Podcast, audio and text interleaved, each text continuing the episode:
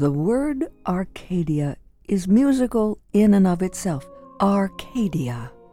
And the musicality of the name suggests something of the harmony of the place Arcadia, an idyllic world, a pastoral place where nature flourishes and humans balance the natural beauty there with the music they make with their singing and their flutes.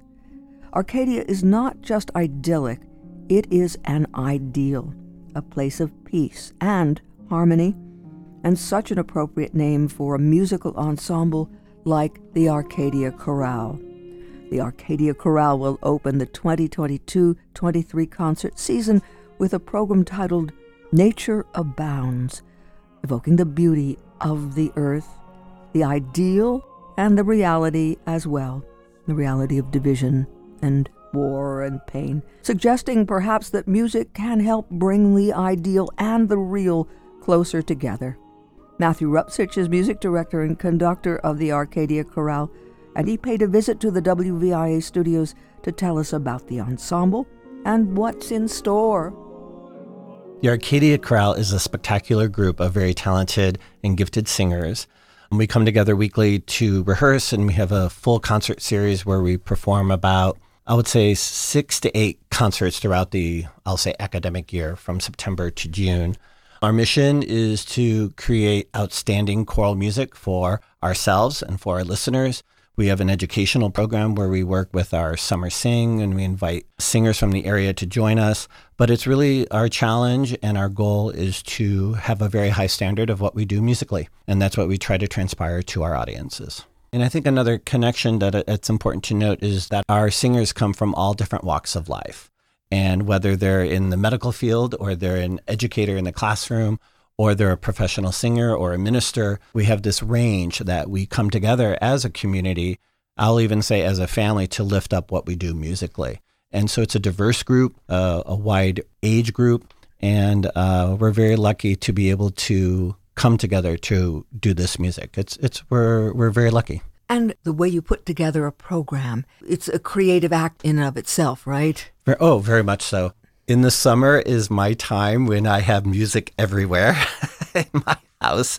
Unfortunately for my spouse and my pets, I uh, there's music everywhere. But um, that's how I work, and I try to I try to pick a theme that I think would be inspirational to myself. I think it's very important to me, and then how I could communicate that to my singers and then of course to find repertoire that supports that theme. And our first concert coming up this coming weekend is focusing on nature. And the theme of our concert is called Nature Abounds. And one of the reasons that I wanted to do that, we live in a beautiful part of the country. We live in a beautiful part of Pennsylvania. Northeast Pennsylvania has a lot to offer.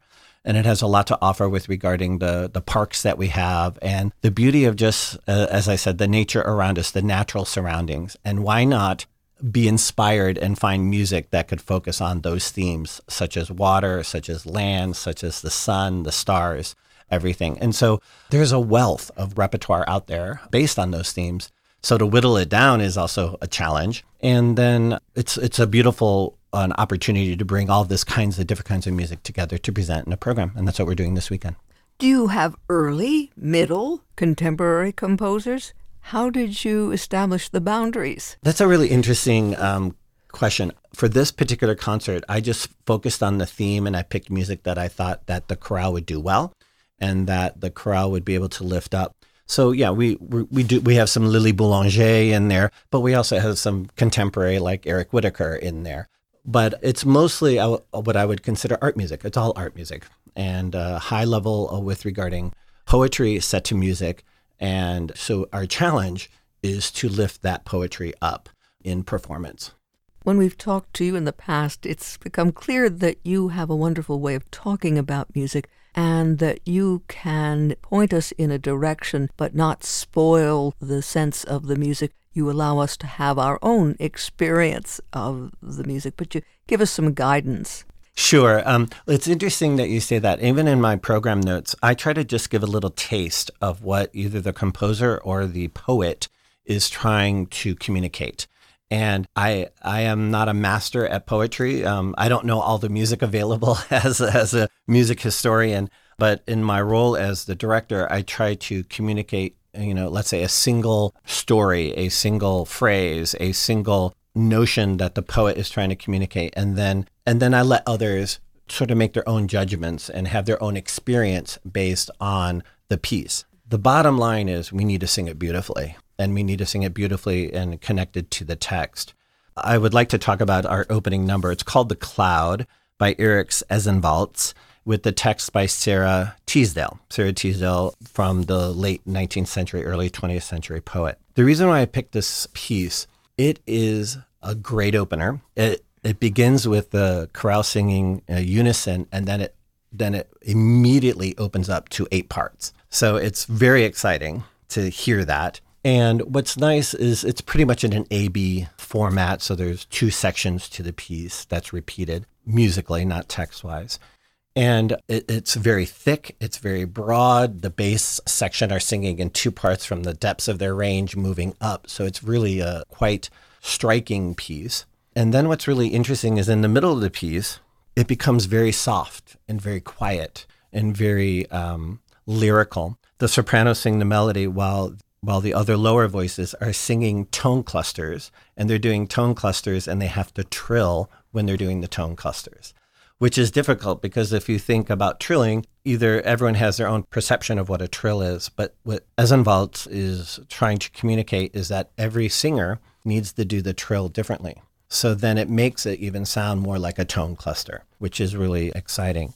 The text opens up with, as I said, that unison D, unison pitch. And I find it interesting on the text, it begins with the word I, just myself, I. I am a cloud. So it's really wonderful that this text painting that happens immediately that a unison pitch talking about I, so singular, just one person, and then we have a singular pitch, which I think is very intentional. Then it opens up, as I mentioned, the, the beginning of the text is I am a cloud in the heaven's height. Another thing about text painting with me is I mentioned the basses earlier, starting in the lower range, moving up, and it's on this word heaven's height, which is, you know, perfect. as in Esenvalds composed it in in this middle section, as, as I mentioned, that the sopranos have the melody, the text moves to I cast my shadow on hill and sea. But why do the pines of the mountain's crest call to me always? Rest, rest. And there's a question mark on rest. And it's very interesting how, again, uh, the composer said it because it is on a strong beat and then on a weak beat. It's in three. And you hear this rest, rest while you have the tone cluster underneath. And it's really, uh, it's it's quite stunning. I mean, it's just really, really beautiful. It's really wonderful. So we open up the program with the cloud. Another piece that I would like to uh, highlight, I mentioned Eric Whitacre earlier, and we're doing Eric Whitacre's The Seal Lullaby. And uh, this is a beautiful piece. The text is taken from Kipling's The White Seal, which is one of the tales of the Jungle Book. And there's an interesting story that I'd like to share about how Mr. Uh, Whitacre was asked to compose this piece. So he got a call from a major film studio asking if he would be interested in writing the music for an animated feature based on Kipling's The Seal Lullaby. It's a beautiful story. It's dark, it's rich, and as uh, Whitacre describes, it's not all condescending to kids. So he wrote this beautiful piece. And then, unfortunately, he was waiting and waiting, like us all, from a major, major motion picture studio to say, let's move forward. But unfortunately, they decided not to move forward. So here now, Whitacre has this piece called The Seal Lullaby.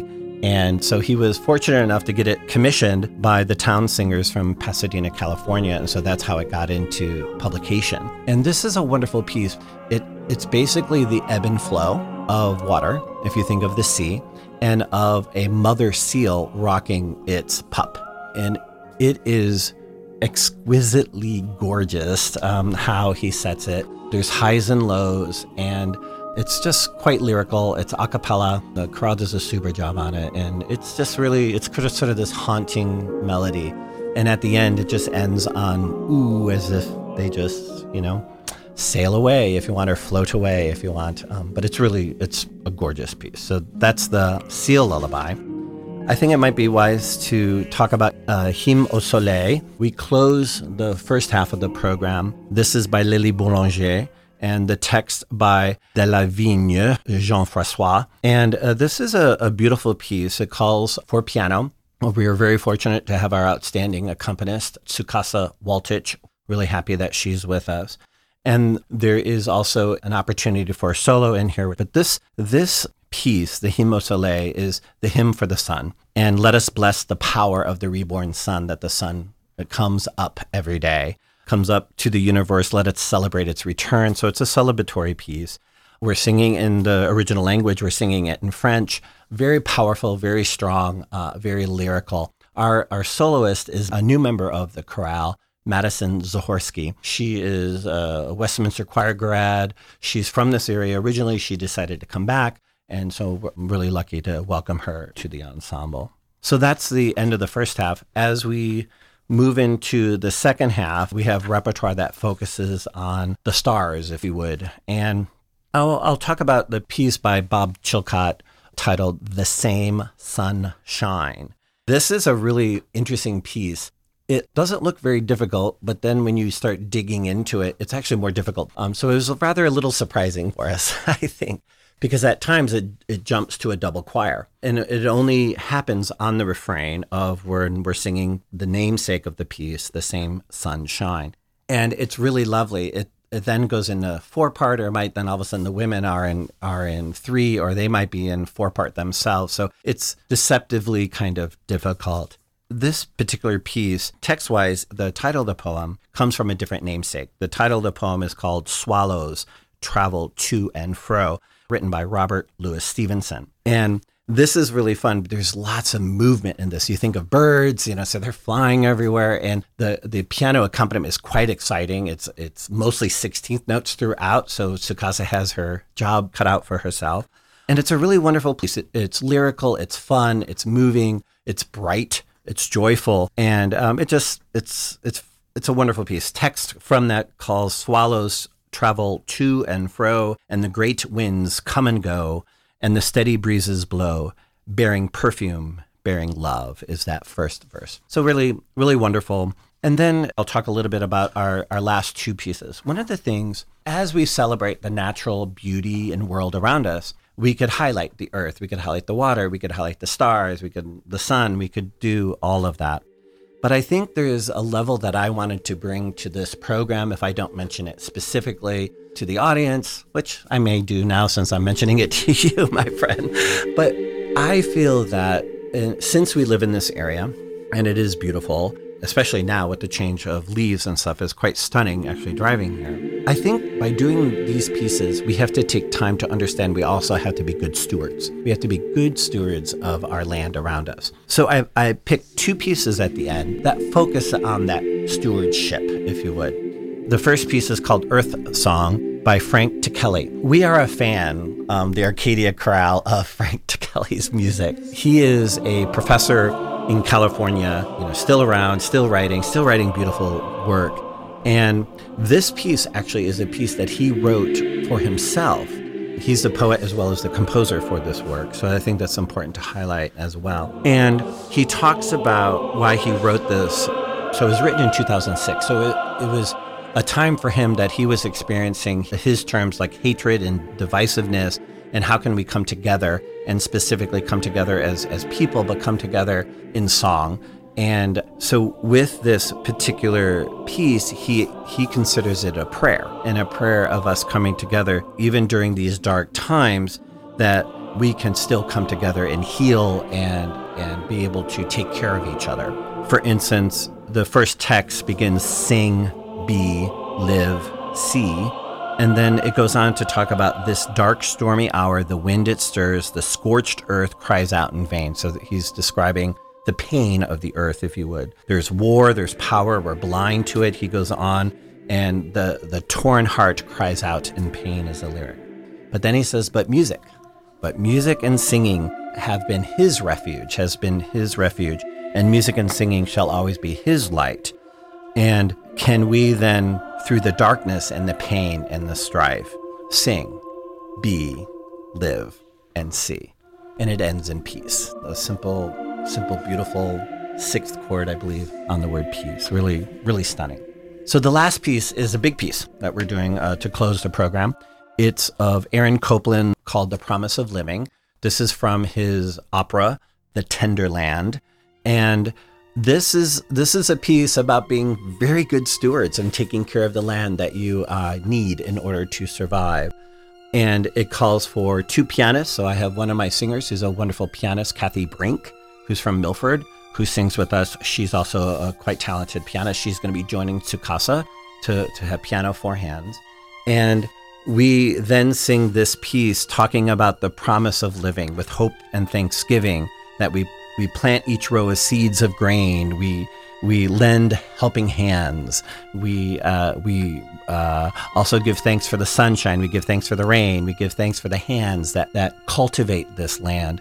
And so we we close our program with this piece. As I said, it's a big piece. It's hymn-like. The men are in three parts. The women, I believe, are in two parts at times.